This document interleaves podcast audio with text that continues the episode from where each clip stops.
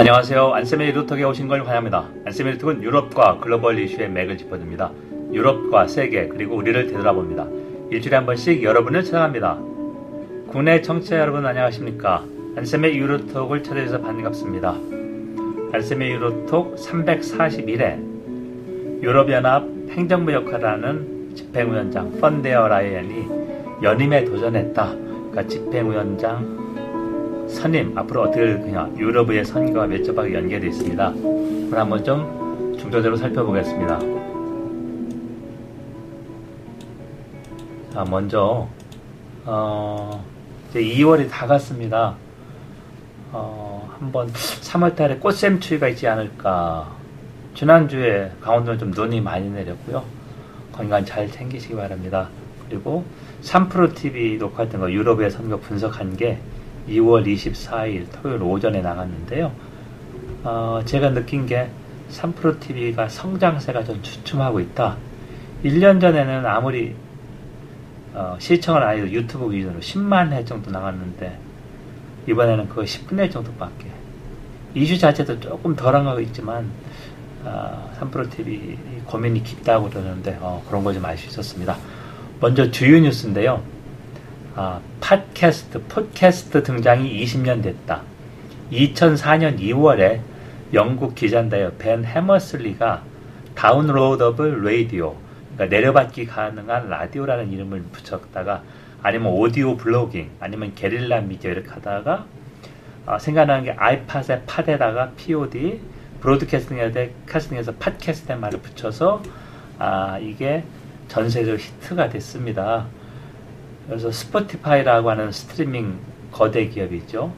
아, 스웨덴에 본사가 있고 그쪽에서는 2018년 이후에 이 팟캐스트의 대규모 투자 10억 달러, 그러니까 1조 한 3천억 원 정도 투자를 해서 그러니까 우리도 예를 들면은 어, creator, multi creator 콘텐츠를 만드는데 유튜브도 만들고 대부분 우리나라 유튜브 유행이죠. 유튜브도 만들고 뭐 어, 예를 들면 셜록 홈즈 읽어주는 책, 뭐 이렇게 이렇게 만들어서 구독자가 30만 명 넘게 몇 개 이렇게 운영하고 있더라고요.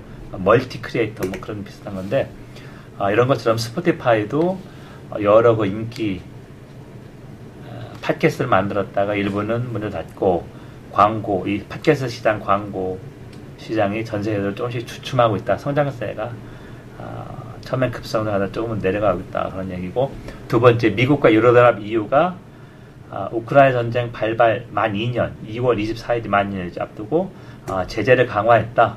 그래서 유럽연합의 경우에는 제가 지난주에 얘기했는데 헝가리가 중국 기업 제재를 맡고 있었는데 중국 기업 4개사, 그 인도 기업 3개, 카자흐스탄 이런 쪽에서 러시아를 우회 수출을 가능하게 하니까 기술 어, 그런 걸 제재했고요.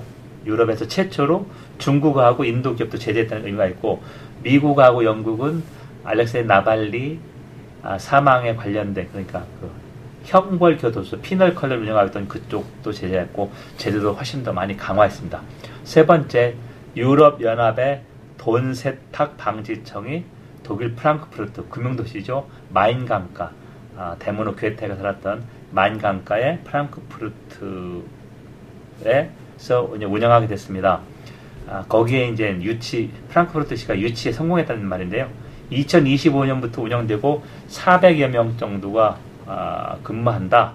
그러니까 고용 창출이 크게 많다는 거고요. 어, 27개 회원국 EU 대표부 대사하고 유럽의회에서도 27명이 참석했는데 1위를 프랑크푸르트가 했습니다. 2위가 마드르, 3위가 파리로 됐고요.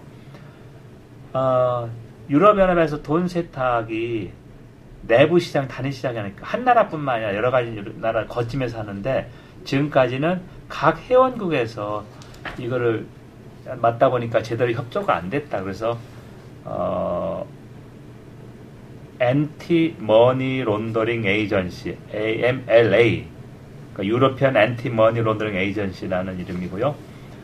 어, 원래 2021년 유럽연합 집행위원회가 제안을 해서 어, 이제 최종 결정이 됐습니다.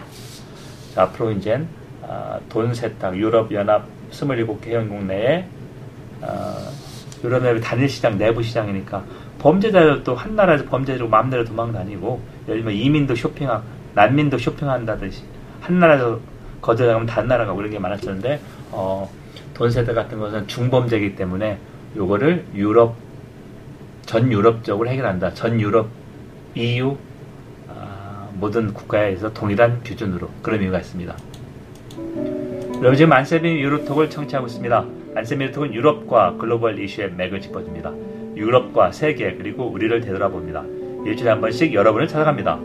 오늘은 341회 우르줄라, 우어줄라 펀데라이엔 현 집행위원장이 연임 운동을 개시했다. 어떤 의미고 어, 일기업적이었다고 이익이 가능성은 어떨까? 아, 그런 걸로 좀 어, 분석해 보겠습니다.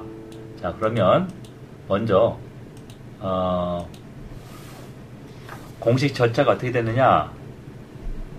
독일의 기독교 민주당 중도 우파죠. 어, 폰데라인도 독일 기민당 출신 의원입니다. 2019년 11월부터 집행원장 임기가 5년이니까 올해 24년 10월 30일까지 임기인데요. 유럽의 선거가 6월 6일부터 9일까지 있고 그 선거 결과에 따라서 집행위원장 보통 이제 제1당 어, EPP European People's Party라고 그러죠. 중도 우파인 어, 27개 EU 27개 회원국 기민당 모임을 어, 원내 교섭단체가 EPP입니다. 그런데 독일 기민당이 2월 19일 베를린에서 폰데어라이엔 연임을 지지를 밝혔다. 그래서 공식 승인은 어, 27개 나라 중도 우파의 모임이 EPP라고 제가 말씀드렸어요. European People's Party의 공식 집회가 3월 6일 루마니아 부카레스트인데 아, 여기서 펀데라인 연임이 아, 이, 이, 연임이 공식 승인될 것이다. 집행위원회 행정부 역할을 하는데 리더십이 왜 중요하냐? 아, 제가 칼럼을 썼습니다만은 이 1985년부터 95년까지 10년간 프랑스 재무장관 출신 자크 들로르가 집행위원장에 있었는데 집행위원장 임기 때 독일이 통일됐고 단일화폐가 출범했고 유럽 경제 공동체가 EU로 변했습니다. 집행위원장은 어떤 어, 권한이 있느냐? 이를 대외적으로 대표하지만 어, 유럽연합이 독점적 권한을 가지고 있는 뭐 통상이나 단일시장 이런 거 정책 제안을 해서 법을 만들고 그리고 입법 제안을 합니다. 그래서 어, 이 자크드루가 뛰어났다는 것은 유럽 통합의 비전이 있었고 그 당시 독일의 헬무트 콜 총리하고 프랑스 미테랑 대통령하고 아, 죽이 잘 맞았다. 그러니까 독일하고 프랑스도 아, 양국의 국익으로 해서 유럽 통합이 필요했고 자크 들로르가 어, 이런 아이디어 같은 걸 잘 내서 그 사이에 큰 통합을 이루었습니다. 자 그러면 폰데어라이엔은 어, 떤 사람이냐 1958년 10월 8일 생이니까 우리나라 이제 58년 개띠라고 생각 베이비 붐 세대면 독일에서도 어, 58년에서 70년대 사이까지 그래서 이제 우리나라 나이로 65인데요. 아버지가 어, 그 당시 유럽 경제 공동체 집행위원회에서 일했습니다. 고위 관료로. 그래서 태어난 것도 벨기에에서 태어났고요. 13살 때 그러니까 1971년에 독일로 왔습니다. 그러니까 벨기에 국제학교를 다녀서 모국어인 독일어뿐만 아니라 프랑스어, 영어도 능숙하죠. 그다음에 이제 1978년에 런던 경, 정, 경정대에서 경제학 공부했고요. 그다음에 1980년대 고향인 하노버 의대 졸업해서 의사입니다. 남편도 의사고 그리고 자녀가 다섯 명인가 여섯 명입니다. 자 그러다가 하노버 지역 정치에 들었다가 메르켈 총리 때 2000년부터 2019년 집행의장 되기 전까지 가족 청소년부, 노동부, 그 다음에 마지막으로 국방부 장관을 연임했습니다. 그러니까 아주 지극히 아, 겐세를 봐도 유럽적인 인물이고 유럽 통합이 키워낸 인물을 볼 수 있고요. 그러면 이제 집권 얘기에서 어, 메르켈의 집행은 가장 지정학적인 집행위원이었다. 포부도 그렇게 바뀌었고 그린딜, G2 경쟁에서 제가 3프로TV에서 강조한 게 유럽연합의 그린딜은 단순히 경제적 논리가 아니라 유럽연합의 정체성이다. 유럽이 이런 거 없으면 이런 거에서 모범을 보이지 않으면 아무것도 아니다. 국제 문제 에서 그렇게 얘기했는데요. 집권 2기에서 내세운 게 폰데어라이엔 security는 말을 막 계속 해요. security security. 요새에서 포괄적 안보입니다. 경제 안보, 그 다음에 국, 아, 우리가 얘기하는 보통 아, 그런 기존 안보뿐만 아니라 그래서 제안한 게 국방을 담당하는 집행위원을 하나 만들겠다. Defence Commissioner를 만들겠다고 했는데 이게 조금 어, 논란이 될 수 있는 것은 European Defence Agency라고 EU 산하 독립된 에이전시 청인데요. 이쪽에서 하는 일이 회원국 간의 아, 국방산업 기초 공동 개발 지원하고 무기 공동 구매 지원합니다. 중복을 막기 위해서 이런 거를 행정 행부 그런 해가 하면은 의미는 있을 수 있지만 업무가 중복되지 않느냐. 그다음에 돈이 어디서 날 것이냐. 별도로 예를 들면 어, 국방산업 기초 단계 어, 무기 공동 개발 지원하는 돈을 어디서 낼 거냐. 이것 때문에 어, Defence Commission을 만들겠다는 게 약간 논란이 되는데요. 어, 일단 6월 초에 유럽의회 선거가 있으면 어, 지금 설문조사에 따르면 제1당은 폰데어라이엔이 있는 유럽인민당 기독교 민주당 쪽입니다. 그러면 이제 집행위원장 가져갈 수 있는데 프랑스 마크롱 대통령은 중도파 르네상스라고 하는 유럽 연합에서 Renew 갱신하자 새롭게 하다 할 때 갱신 다시 그쪽인데 아직 어, 메르켈의 필적할 만한 인물을 내지는 못했습니다. 그래서 그렇게 되면 어, 유럽연합의 대통령이랑 상임의장, 유럽이사회 상임의장은 어, 제2정당인 사임의장을 낼 것이다. 이렇게 좀 볼 수 있고요.